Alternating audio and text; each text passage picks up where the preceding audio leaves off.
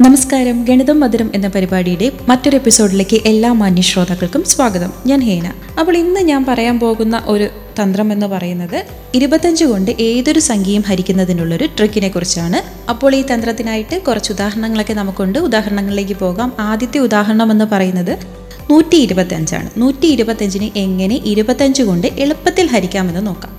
അതായത് ആദ്യം നൂറ്റി ഇരുപത്തഞ്ചിനെ നാല് കൊണ്ട് ഗുണിക്കുക. നാല് കൊണ്ട് ഗുണിച്ചാൽ അഞ്ഞൂറാണ് വരുന്നത് അല്ലേ? അപ്പോൾ അഞ്ഞൂറാണ് വന്നിരിക്കുന്നത്. ഇരുപത്തഞ്ചാണ് രണ്ട് സംഖ്യകളാണ് നമ്മൾ അപ്പോൾ രണ്ടക്കങ്ങൾ മാറ്റി ദശാംശം കൊടുക്കുക. അപ്പോൾ അഞ്ച് പോയിന്റ് പൂജ്യം പൂജ്യം എന്ന് വരും. അപ്പോൾ നൂറ്റി ഇരുപത്തഞ്ച് ഭാഗം ഇരുപത്തഞ്ച് എന്ന് പറയുന്നത് അഞ്ചാണ്. ഇതുപോലെ നമുക്ക് അടുത്തൊരു സംഖ്യയും നോക്കാം.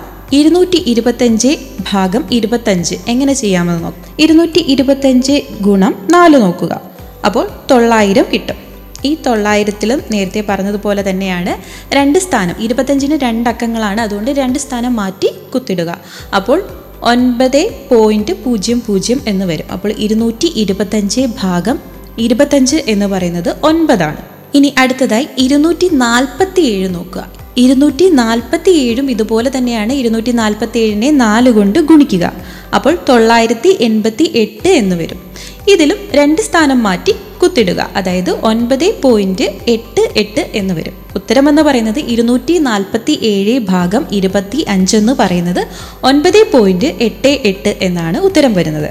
ഇനി അടുത്തൊരു ഉദാഹരണം നോക്കാം. മുന്നൂറ്റി അൻപത്തി അഞ്ച് ഭാഗം ഇരുപത്തഞ്ച് ഇതിനായി മുന്നൂറ്റി അൻപത്തി അഞ്ച് ഗുണം നാല് നോക്കുക അപ്പോൾ എത്രയാണ് വരുന്നത്? ആയിരത്തി നാനൂറ്റി ഇരുപത് എന്നാണ് ഉത്തരം വരുന്നത്.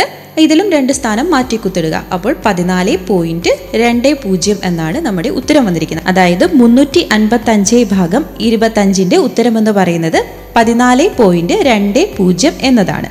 ഇനി അവസാനമായി നമുക്ക് അടുത്തൊരു ഉദാഹരണം കൂടി നോക്കാം.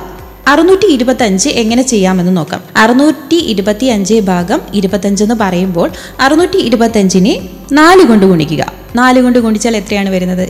രണ്ടായിരത്തി അഞ്ഞൂറാണ് വരുന്നത്. നേരത്തെ പറഞ്ഞതുപോലെ തന്നെ രണ്ട് അക്കങ്ങൾ മാറ്റി കുത്തിടുക. അതായത് രണ്ട് അഞ്ച് പോയിന്റ് പൂജ്യം പൂജ്യം എന്ന് വരും. അതായത് ഇരുപത്തഞ്ച് എന്നതാണ് അറുന്നൂറ്റി ഇരുപത്തഞ്ച് ഭാഗം ഇരുപത്തഞ്ചിന്റെ ഉത്തരമെന്ന് പറയുന്നത്. ഇങ്ങനെ വളരെ എളുപ്പത്തിൽ തന്നെ ഏതൊരു സംഖ്യയും ഇരുപത്തഞ്ച് കൊണ്ട് നമുക്ക് ഹരിക്കാവുന്നതാണ്. അപ്പോൾ ഇത്രയും പറഞ്ഞുകൊണ്ട് ഇന്നത്തെ ഗണിതം മധുരം ഇവിടെ അവസാനിക്കുകയാണ്. നന്ദി നമസ്കാരം.